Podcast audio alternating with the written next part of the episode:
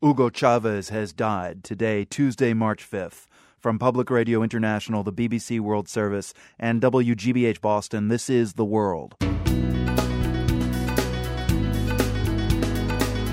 I'm Marco Werman. After a two year battle with cancer, President Hugo Chavez of Venezuela has died. The announcement was made by the country's vice president today. Also, uncertainty in Kenya, too, as ballots are being counted after a presidential election. This observer fears a repeat of the violence that followed the last presidential vote. This is a more poisonous atmosphere. There's more rabid ethnic hatred in the air than there ever has been in this country. And later, it's been a long journey for the director of New Zealand's top modern dance troupe. I told my parents that I wanted to go to dance school. My mother cried, and my father simply just um, shook his head and walked away from me.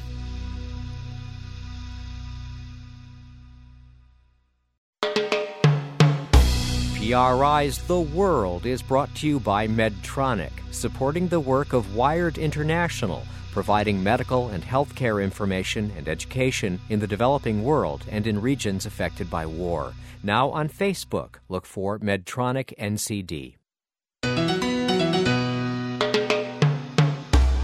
I'm Marco Werman. This is The World. Venezuela is mourning its comandante. It's now official. President Hugo Chavez has died after a two year battle with cancer. Venezuela's vice president made the announcement today. Chavez wasn't able to overcome the latest complications following his fourth cancer surgery in Cuba.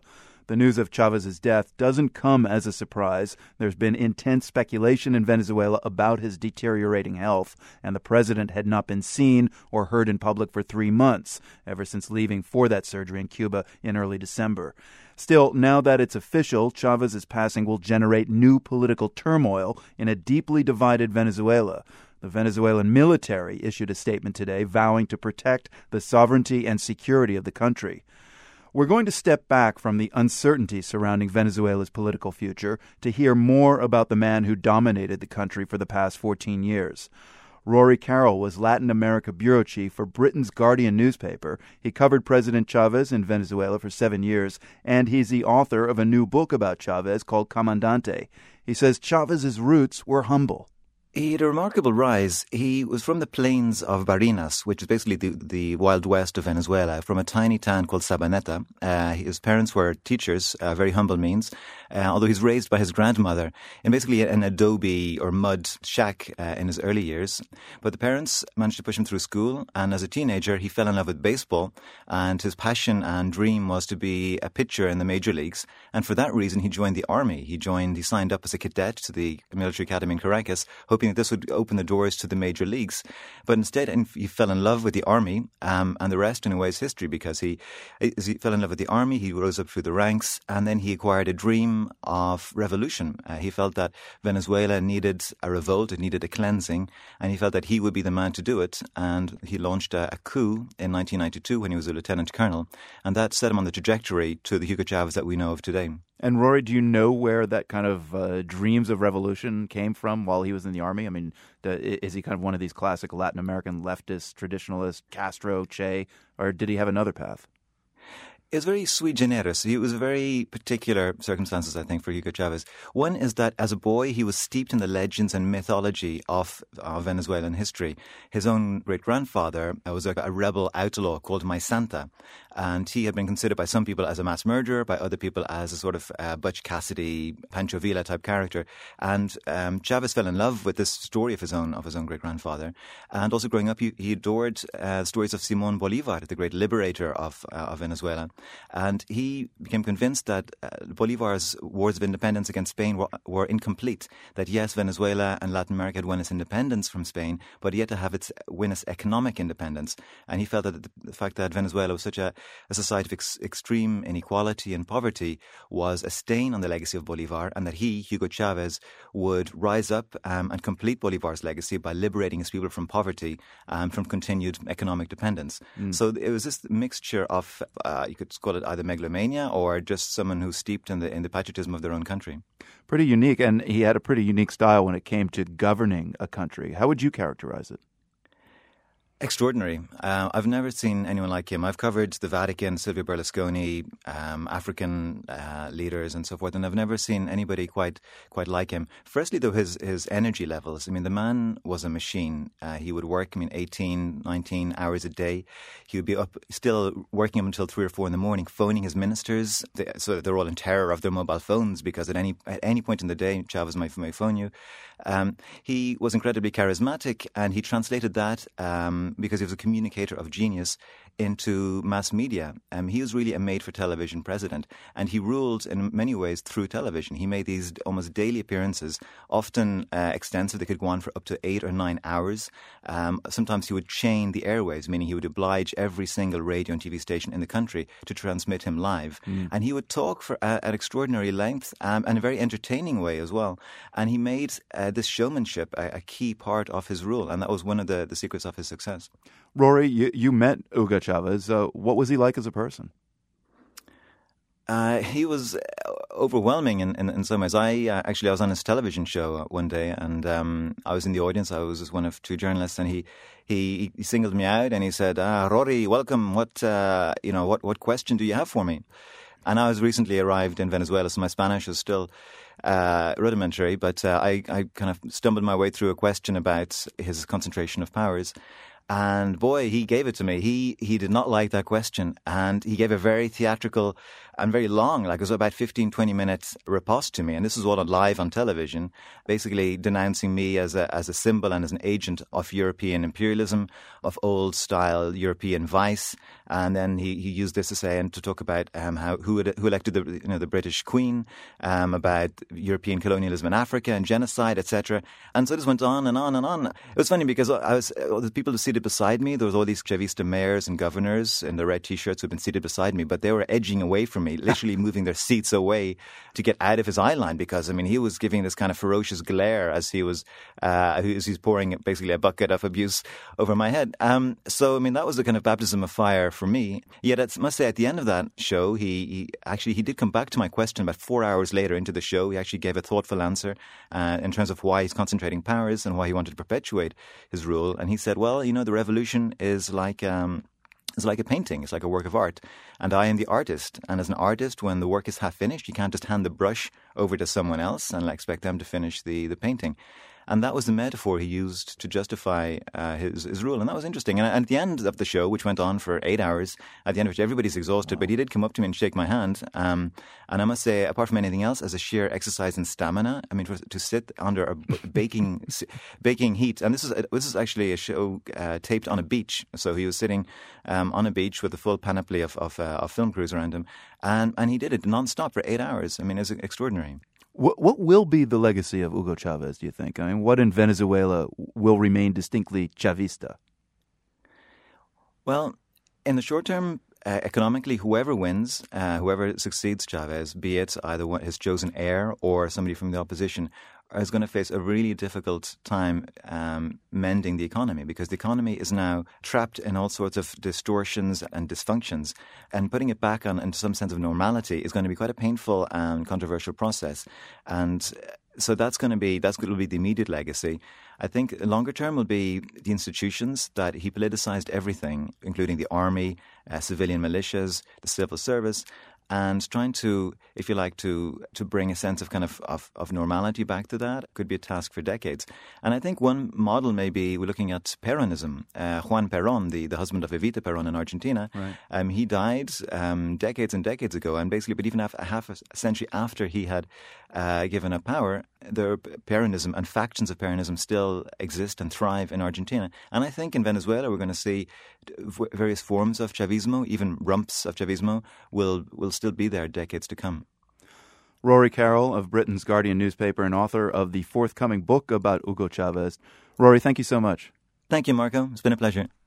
Again, news out of Venezuela today that President Hugo Chavez has died after a two year fight with cancer. The official announcement was made by the Venezuelan government in Caracas. Political turmoil is also stalking Kenya, where voters went to the polls this weekend to elect a new president. The ballots are still being counted, but preliminary results show Uhuru Kenyatta leading by a wide margin. He's under indictment by the International Criminal Court for his alleged role in the wave of ethnic violence that consumed Kenya after the last presidential vote in 2007. Many Kenyans are worried that ballot disputes after this year's vote could lead to more bloodshed. Reporter Michaela Wrong is in Nairobi. I think people will tell you that the price they paid after the last elections was so high. There were 700,000 people displaced, over 1,000 people killed. The economy went into a nosedive. But they'll say to you, We learned our lesson. We're not going to go down that route again. But of course, the stakes are very, very high. And both of the two main political parties are convinced they can win. And so this is almost a titanic struggle between two large ethnic groupings who feel that they've been struggling for power in this country ever since independence. Is there more patience this time around? I mean, uh, and is there any violence that you've seen? I think this is a more poisonous atmosphere. There's more rabid ethnic hatred in the air than there ever has been in this country. You cannot minimize the fact that there has been a political game played here by the elite, which has whipped up ethnic rivalry, ethnic antagonism. And that's very dangerous. We've seen what that leads to in other African countries. Michaela, step back a bit and, and, talk about some of the pitfalls outsiders encounter when writing about Kenya's election. You just talked about the inter-ethnic rivalries, and I noticed that you did not use the T word, tribe. That can get you into trouble, can't it, with some people in Africa, with people in Kenya? Yes, I mean, the T word, i.e., tribe, is something that uh, if you use that word, and uh, and you say Kenya is a very tribal society, you will often be criticised by academics, members of the Kenyan diaspora, and members of the middle classes. But when you meet Kenyans, they're very unabashed about talking about tribe. They they use the phrase of themselves. They'll say we're a very tribal society. And I think what's very striking here is that there was very little discussion of what policies the various aspirants, uh, the candidates, were proposing. Uh, you know where they stood on on the economy. I mean, we never really got to hear that much about that because it's all down to these kind of tribal mathematics where several large ethnic communities will group up together and then they know that they've got the numbers and they can win the elections. You've described how ethnic grid lines crisscross Kenya. Explain that. Well, I get very struck. I went up the Rift Valley last week. In one area we were touring around, there was a little path, and on one side lived the Kikuyu, and on the other side lived the Kalenjin. And, you know, you sense that this was a real ghettoization. And in fact, I was told in this area that on the main road which divided the two communities, the American ambassador has visited once. And because there's such dislike between these two communities, he had to have a meeting in the middle of the, the asphalt to sign two separate guest books because so, uh, there was so much hostility between the two sides. Which side you're on will mean that you can or can't get onto a matatu. You're Those are those just... taxis, uh, bush taxis. That's right, and you may not want to get onto into a matatu that is driven by someone from a, another ethnic community, or you might not want to buy tomatoes at a stall that's run by someone from a different community. Now that's by no means uh, the case everywhere in Kenya, but there are places where land, which is a massive issue in Kenya, land disputes are really the festering wound of Kenya, where feelings are running so high that there's this sort of ghettoization that has developed. So, uh, Michaela, what's the future of tribal alliances in Kenya? Do Kenyans seem to want to break out of these tribal bonds? Can they be forgotten? In theory, the Constitution is going to start tackling that, but it's going to take a long time and it hasn't really had any effect yet because it's only just been introduced.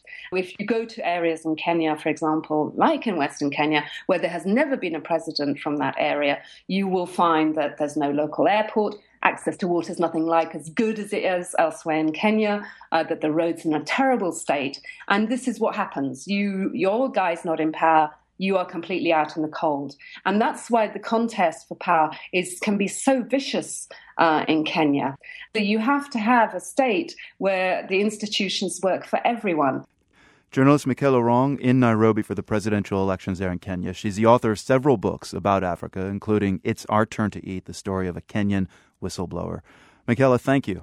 Okay, it's a pleasure. China's on the final lap of its leadership transition. The new government officially takes power during the annual legislative session that started today. Outgoing Premier Wen Jiabao used his State of the Nation address to talk about the successes and the shortcomings of his government's decade in power. The world's Mary Kay Magstad reports from Beijing. Ask Chinese citizens in the hinterland what's on their minds as their leaders gather in Beijing, and you might get answers like this.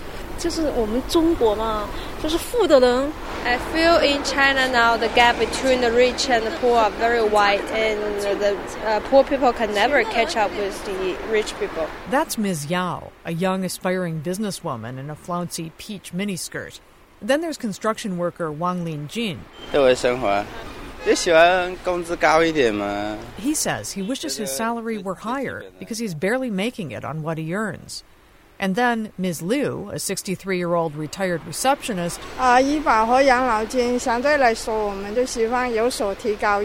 says pensions need to be higher because the cost of living has gone up so much and all but basic health care is out of reach.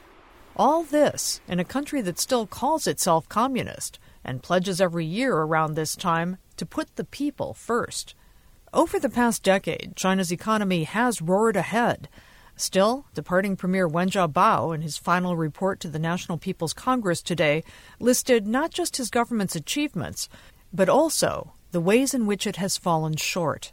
The development gap between urban and rural areas and between regions is large, and so are income disparities between individuals social problems have increased markedly, and many problems in the area of education, employment, social security, med- medical care, housing, the environment, food and drug safety, workplace safety, and public order affect people's vital interests.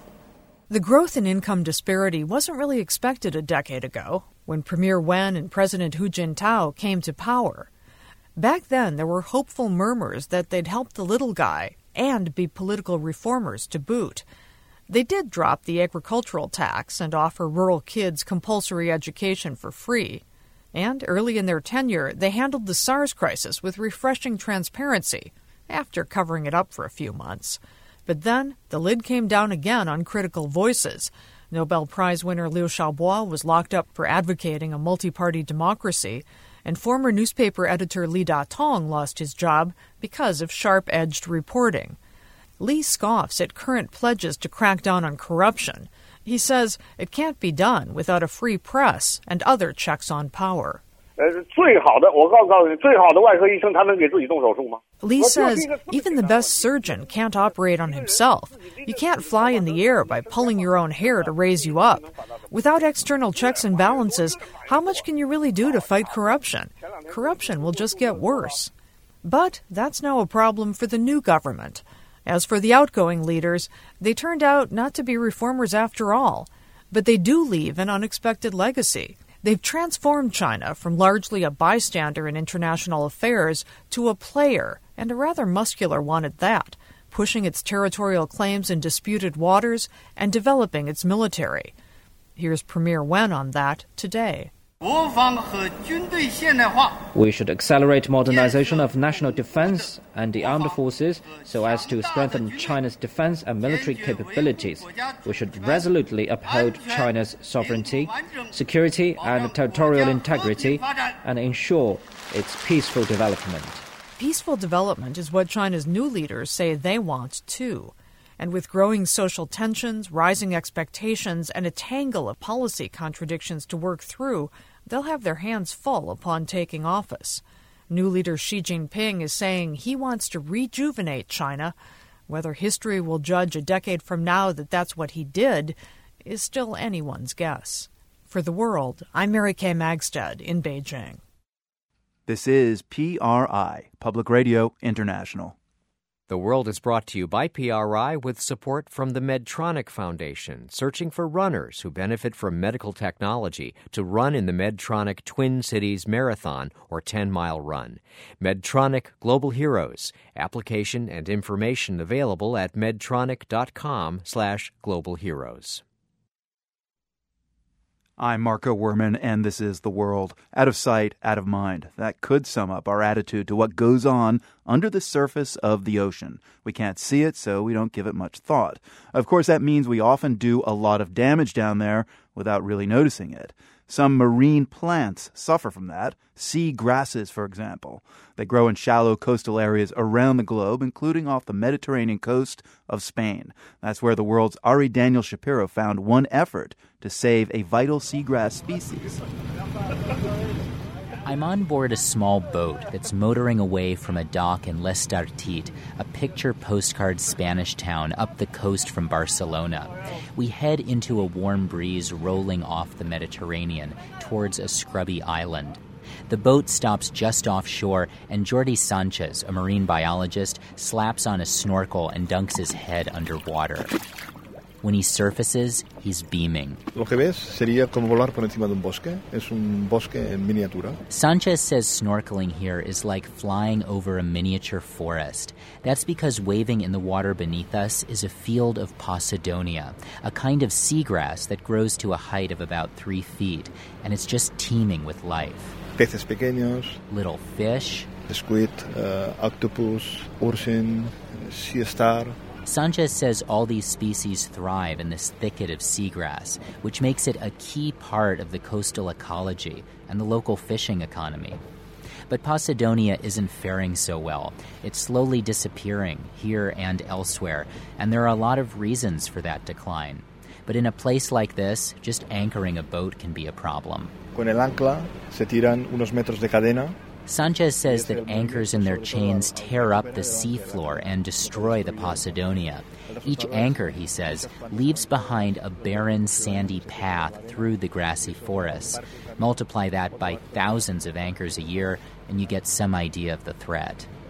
The problems go well beyond anchors. Warmer water temperatures, coastal development, and pollution are all affecting Posidonia and other seagrass species across the Mediterranean and around the world. So there is not a not single location that is devoid of this negative human influence. Javier Romero is a marine ecologist at the University of Barcelona. There is not a risk of extinction of seagrasses, but is the total amount of seagrasses that is reducing progressively.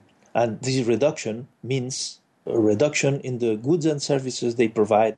Vital goods and services, like providing food and habitat for countless marine species, protecting shorelines from erosion, even storing carbon.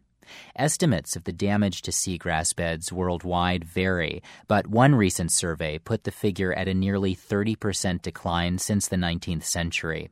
It's a problem that's pretty much out of sight because it's all happening underwater. Here in Catalonia, the regional government has taken small steps to address it, but Javier Romero says the scale of the challenge can feel overwhelming. That's why he supports local action efforts that make a difference to one seagrass ecosystem at a time. It's a message that resonates with the conservation team working off L'estartit. The Medes Islands, where Jordi Sanchez is snorkeling, is a protected area. Boats that want to fish or even just moor here have to follow special rules. Looking across the water, I see numerous buoys bobbing up and down. Each one's connected to an anchor that's been screwed into the ocean floor. To stop here, a vessel has to tie up to one of them. And if no buoys are available, you just have to come back later. It's helping to preserve this habitat. Manel Gasso directs Submon, the environmental group that installed the moorings as a model for other communities. And we are just trying to convince uh, local authorities to use this kind of mooring systems. Gasso and his colleagues are also partnering with local fishermen. The buoys were a tough sell at first, he says, until Submon reframed seagrass protection as a shared goal, saving an ecosystem that the fishermen's livelihoods depend on.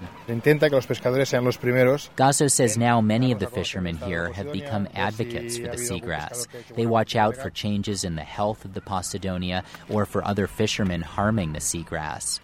Of course, not all fishermen are happy with these kinds of restrictions, but some are calling for even more.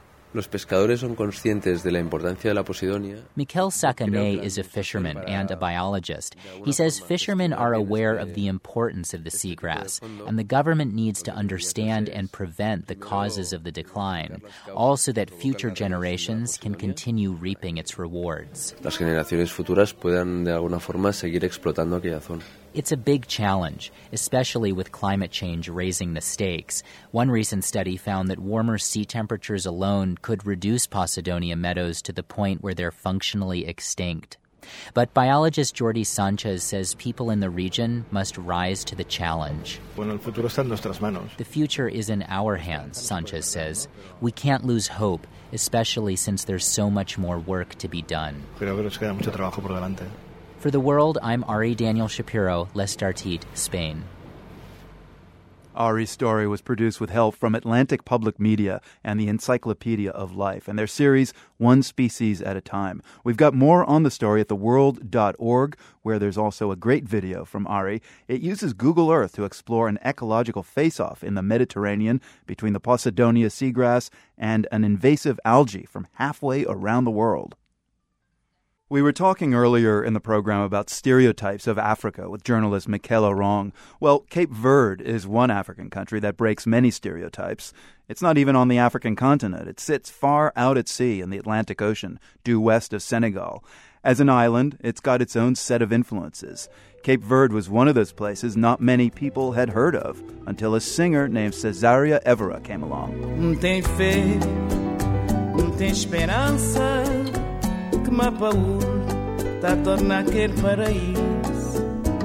Um creolha, povo monachon, povo tá sonhando mavjão. Nós tristeza tá acabando, alegria tá voltando, água tá correndo naquele ribeirão.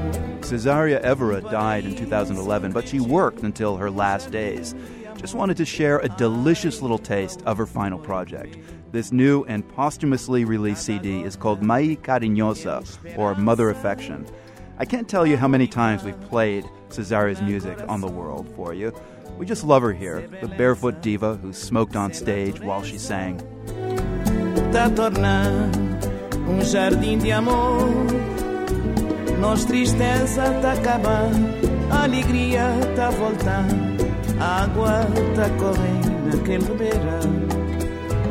Um paraíso, um cretil, um jardim de amor. Ai, para o boi de mel.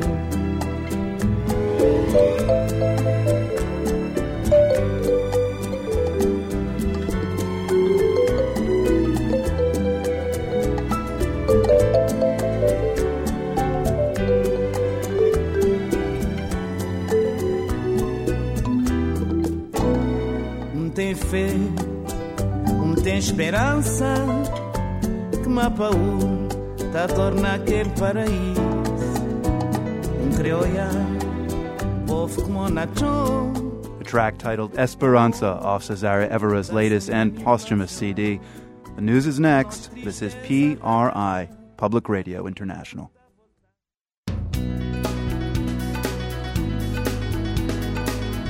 I'm Marco Werman. Coming up on the world, the enduring popularity of Soviet dictator Joseph Stalin 60 years after his death. He's still revered by many, especially in his native Georgia. They are somehow proud about Stalin because he was a Georgian. And this mass murder is a famous Georgian outside of Georgia. PRI's The World is brought to you by the Medtronic Foundation, searching for runners who benefit from medical technology to run in the Medtronic Twin Cities Marathon or 10 mile run. Medtronic Global Heroes. Application and information available at medtronic.com slash global heroes. I'm Marco Werman. This is The World, a co-production of the BBC World Service, PRI, and WGBH Boston. Last week, the Pope. This week, elections in Kenya and official handover of power in China. Here's another transition that happened 60 years ago today. Говорит Москва. Дорогие товарищи и друзья. Radio Moscow announcing the death of Soviet leader Joseph Stalin. During his 30 year rule, Stalin arrested, deported, or executed tens of millions of Soviet citizens. And yet, get this a new survey of Russians and other ex Soviets found that Stalin is widely admired, even revered, especially in the former Soviet Republic of Georgia. Bridget McCarthy reports. Citizens of the former Soviet Union have yet to bury Joseph Stalin. Tom de Waal is at the Carnegie Endowment for International Peace. Stalin is a figure not just of the past, but of the present. He's very much there in the heads of the people all across what's the former Soviet Union. Which is why the Carnegie Endowment commissioned this survey in Russia and several other post Soviet countries. de Waal says support for Stalin has actually increased since the end of the Soviet Union 21 years ago. While Russians acknowledge that Stalin was responsible for the deaths of millions of innocent people, a majority says he also saved the Soviet Union from Nazi Germany. That's Russia. But how is Stalin viewed in Georgia? After all, the most powerful dictator in Russian history was a cobbler's son from Georgia. One of the things you see around Georgia is how there are just basically pictures of Stalin in everyday life. Yet until now, no one had ever commissioned a poll on attitudes towards Stalin in Georgia. de Waal was stunned by the results. 45% of Georgians have a positive view of Stalin, which is really quite shocking to anyone who knows Stalin as, as one of the great murderers of the 20th century. Only 20% had an unfavorable view of him. And he was really very cruel in Georgia, especially. That's Lasha Bakradze, director of the Georgian State Museum of Literature in Tbilisi. Even though he's Georgian, he was also taken aback to discover that so many of his countrymen still admire Stalin on one side we liked democracy, on the other side we say that Stalin was not so bad guy. It make no big sense. Bakradze says this kind of thinking is common in post-Soviet countries. People say one side he was killing many people, he was butcher, but on the other side the same people say, okay, he was also the big personality and uh, somehow we like him. Bakradze thinks that for Georgians, this has nothing to do with nostalgia for Soviet times, nor is it a fondness for dictators. They are somehow proud about Stalin because he was a Georgian. And this mass murder is a famous Georgian outside of Georgia. Bakradze teaches a college course on Soviet history, and he's amazed at how little his students actually know about Georgia's most famous or infamous son. After Stalin's death, Nikita Khrushchev denounced the crimes of his predecessor in a secret speech to Communist Party officials in 1956.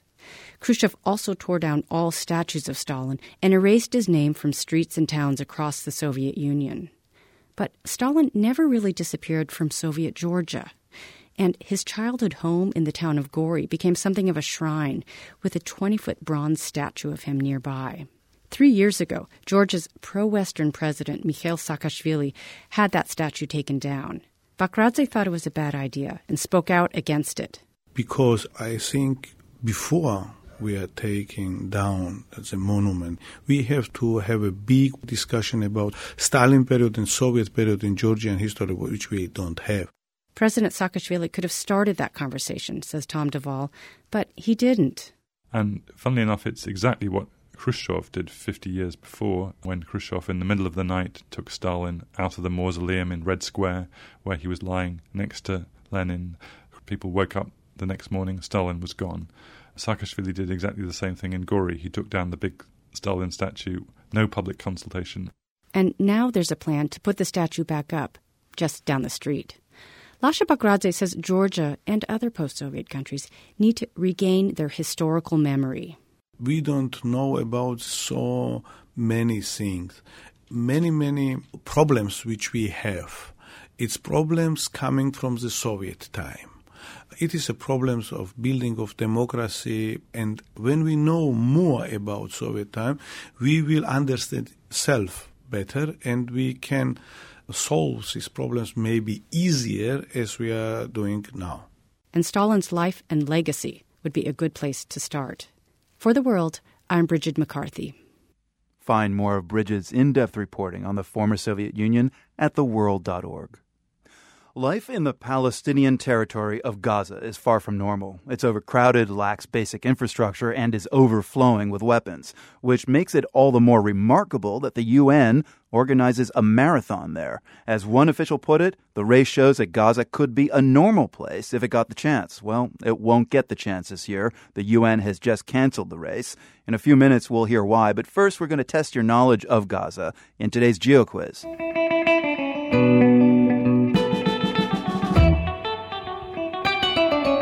So the Gaza Strip is about 26 miles long, which is perfect for marathons. The course for the Gaza Marathon runs the full length of the coastal territory. But can you name the cities that would have been the starting and finish lines?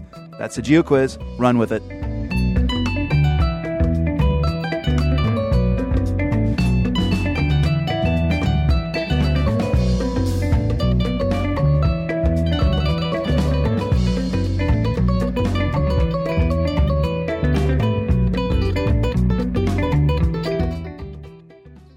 Going to talk about hip hop in Gaza in just a moment. Jean Pierre Filiu stopped by our studio earlier today. He's a professor of Middle Eastern Studies at the School of International Studies, or Sciences Po, in Paris. And he came to town to give a lecture at Harvard about jihad in North Africa. But Filiu has another interest rap music and the way it plays into the Arab Spring, starting in Tunisia. Well, I've been listening to everything coming out from the streets, uh, grassroots music. I must admit that personally I'm more a flamenco or rock and roll fan, but when it comes to hip hop, the lyrics are really enlightening. They were really what made me understand uh, from the very beginning of the revolution in Tunisia, they were going to topple the dictator because you had one unknown hip hop singer from the city of Sfax in southern Tunisia who deliberately challenged the president, he could uh, uh, survive this. So that meant that the uh, balance of power was not working anymore in favor of the security apparatus you must identify, obviously, like many people, an American characteristic in rap music, even though it's spread all over the world. How does the music differ, though? Or maybe is it the same when you find it in the Middle East, talking about Arab Spring and revolution and democracy?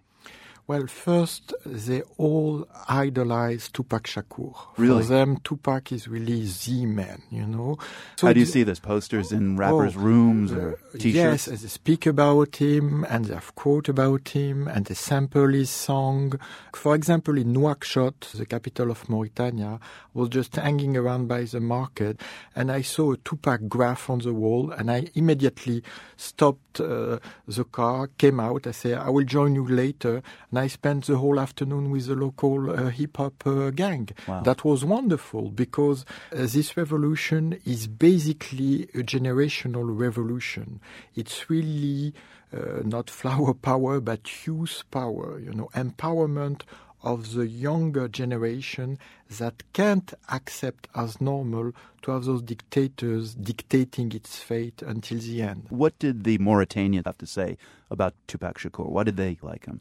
The more politicized one know about the uh, Black Panther's background of him and the whole idea that he was, you know, uh, protesting against the social order, that he had a message, that he was involved in the community. So they don't know so much the issue about uh, gang leaders, West Coast, East Coast, uh, the Las Vegas shooting. It's more the idea that he, he was a youngster like them, you know, uh, expressing his rage. Uh.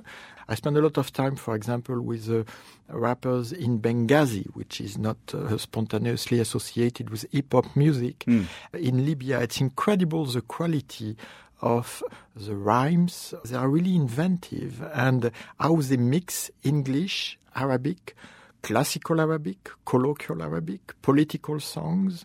It's really a booming thing all over.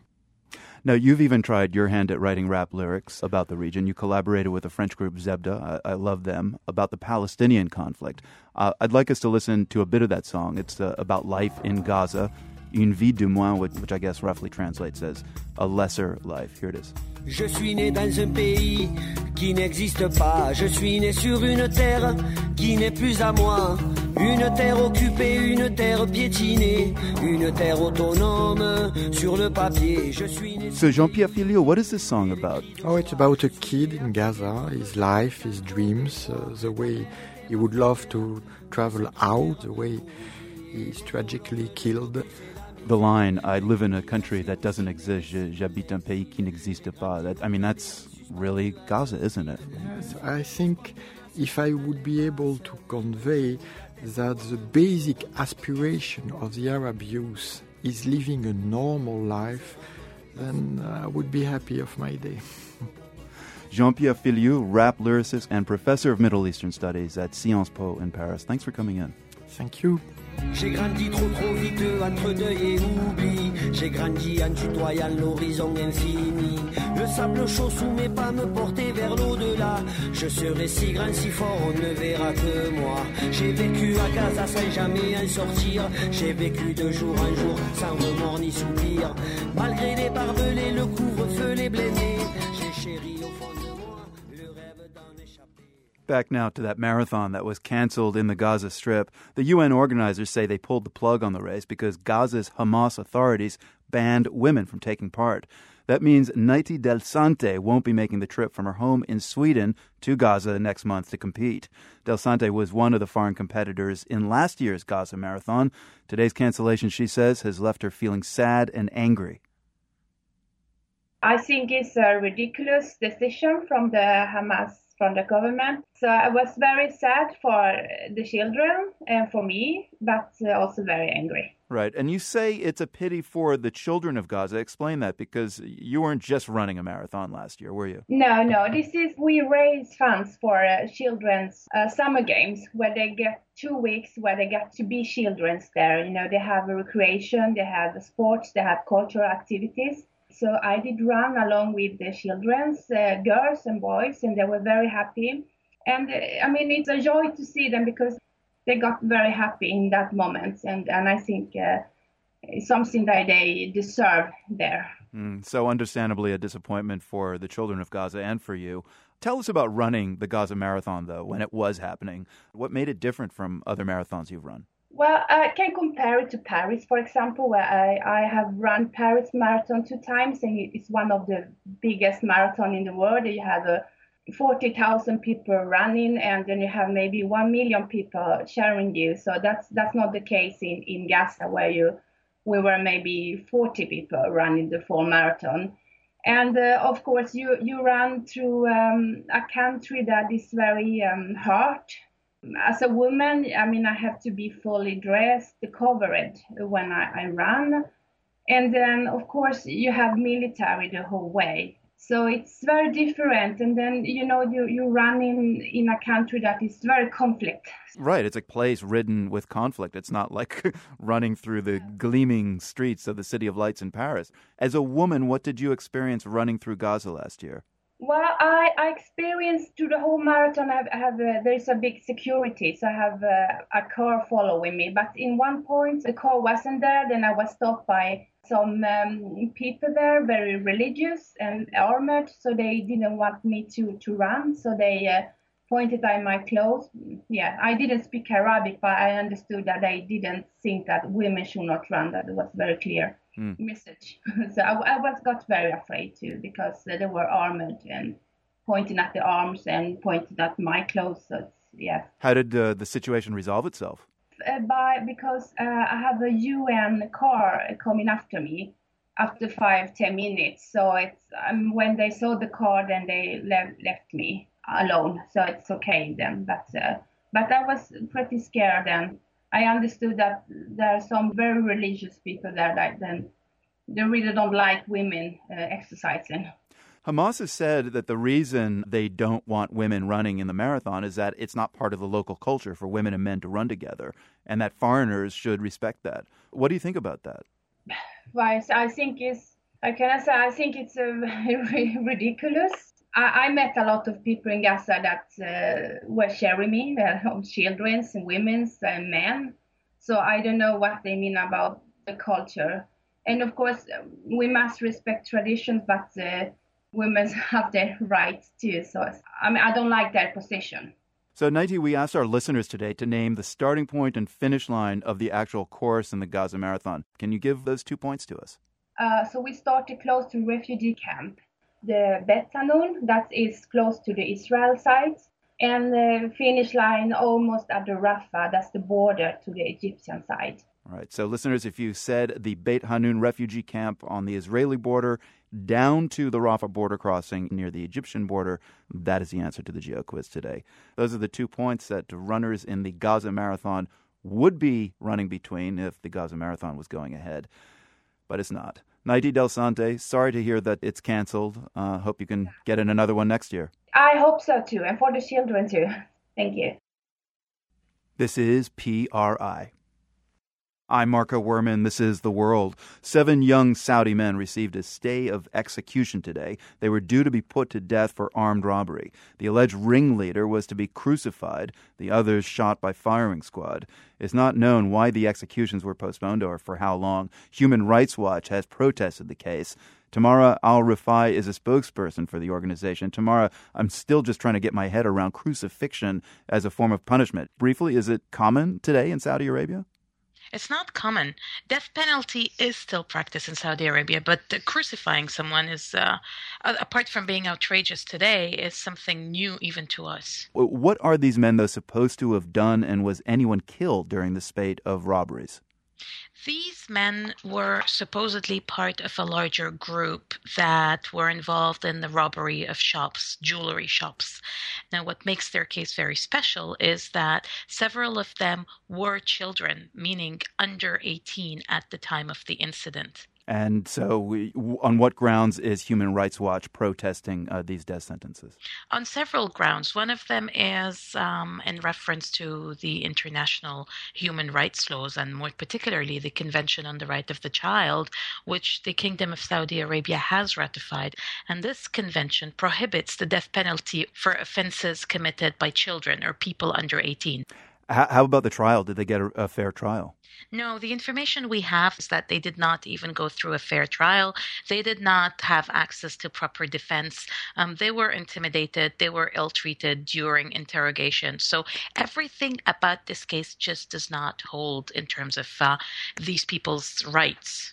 Now, uh, the son of Saudi Arabia's King Abdullah, Prince Miteb, commented on the case last week uh, in the official gazette there. He said the king does not like to see anyone condemned to death, but Islamic law or Sharia is, quote, above all. Um, can, can you really condemn a country for following its own laws, regardless of how barbaric they may seem to others? Well, the problem with Saudi Arabia in particular is that there is no criminal code, meaning there is no criminal law by which judges can go. Judges in Saudi Arabia can impose sentences as they see fit and in accordance to their own interpretation of Sharia or Islamic law. So this gives them a, a lot of leeway to interpret things the way they want. And also, it does not provide consistency in the way different cases are being handled because every judge would read Islamic law and interpret it differently. Tamara Al Rifai of Human Rights Watch, thank you. You're most welcome. If you've ever seen New Zealand's All Blacks rugby team, you know something about the haka. It's the Maori warrior dance they use as a warm up. Well, New Zealand's leading contemporary dance company also uses Maori haka and Samoan traditions and turns them into something entirely new. Dmae Roberts went to see that company, Black Grace, in Portland, Oregon, as they kicked off their North American tour. Eleven mostly Samoan and Maori dancers fill the stage in Portland. Black Grace is performing a piece based on the traditional ideas of Samoan slap dancing. Dancers make sky high jumps and quick turns to create complex rhythms of floor stomping, cries, and body slaps.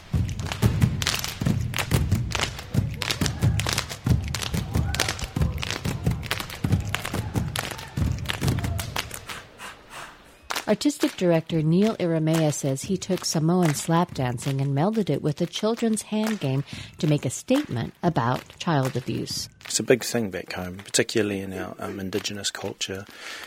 And being of Pacific Island descent, you know, I'd have kids, mates come to school all the time, bruises and, and what have you, and sometimes they wouldn't turn up at all and then they'd turn up sort of six weeks later after the cast had come off a broken piece of their body or something. So it was tough to reflect that back on our communities, but I really felt that's part of my responsibility. That responsibility to tell authentic stories through dance was something Ieremia felt passionate about 18 years ago when he formed Black Grace.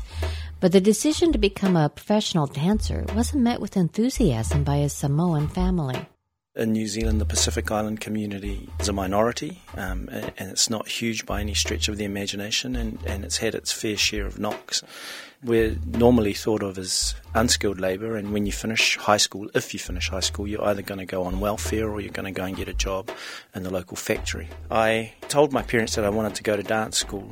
I'd been working in a bank for two years and was doing rather well, but I told them, and my mother cried, and my father simply just um, did his traditional Samoan and shook his head and walked away from me. In the end, his parents supported his plan to start a Samoan and Maori contemporary dance company, and during lean times, they even put up their house as collateral for a loan. Ieremia says that kind of courage is at the heart of the name Black Grace. If you took on the school bully and you knew that you had no chance in hell of surviving a beating from him, but you did it anyway for your mates, then we would say that you were black Equally, if you asked the, the prettiest girl in the high school to go out with you, and again you had no chance, just the fact that you were daring and willing to do that, we would say you were black. So the word black became synonymous with sort of courage and this idea of taking a few risks. For Ieremia, the risk paid off. He says Black Grace is now the largest contemporary dance company in New Zealand. Dancer Sean McDonald was a classmate of Ieremia's and jumped at the chance to perform dance that spoke to his Maori heritage. I didn't grow up sort of specifically cultural in the sense my parents grew up at a time when I wasn't encouraged to be of your culture, to be sort of Maori and to speak the language. And I grew up in the city. So I was excited. And Black Grace is exciting to watch. Walter Jaffe, co founder of Whitebird Dance, which brought the company to Portland, says it's incredibly athletic. They look like rugby players, soccer players. And the thing that is so amazing is just to watch these strong men do this incredible movement, whether it's athletic or lyrical. They basically can do anything. Neil Ieremia says in traditional Pacific Island culture, there's no separation between singing and dancing, so Black Grace often fuses singing with the dance. One example is how Ieremia adapted Minoi Minoi, a children's song about worker ants. The traditional song goes, Minoi Minoi Minoi, Minoi Peo Seloi, Ah Siva Siva. It's very upbeat, it's very happy, and it's, you know, it's getting little kids to, to be a certain way. Minoi basically means move. Minoi Minoi, Minoi Peo Seloi. But Ieremia changed it to a minor key to be a more emotional song and then fused it into a Haka style modern dance.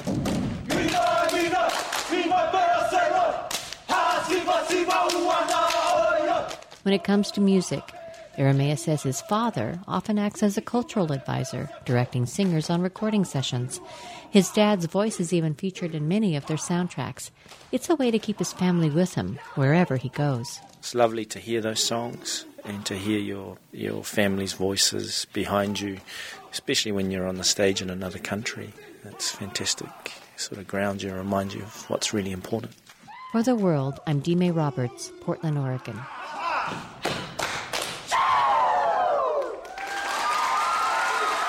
We've got some great shots of Black Grace, and I promise you, no jazz hands.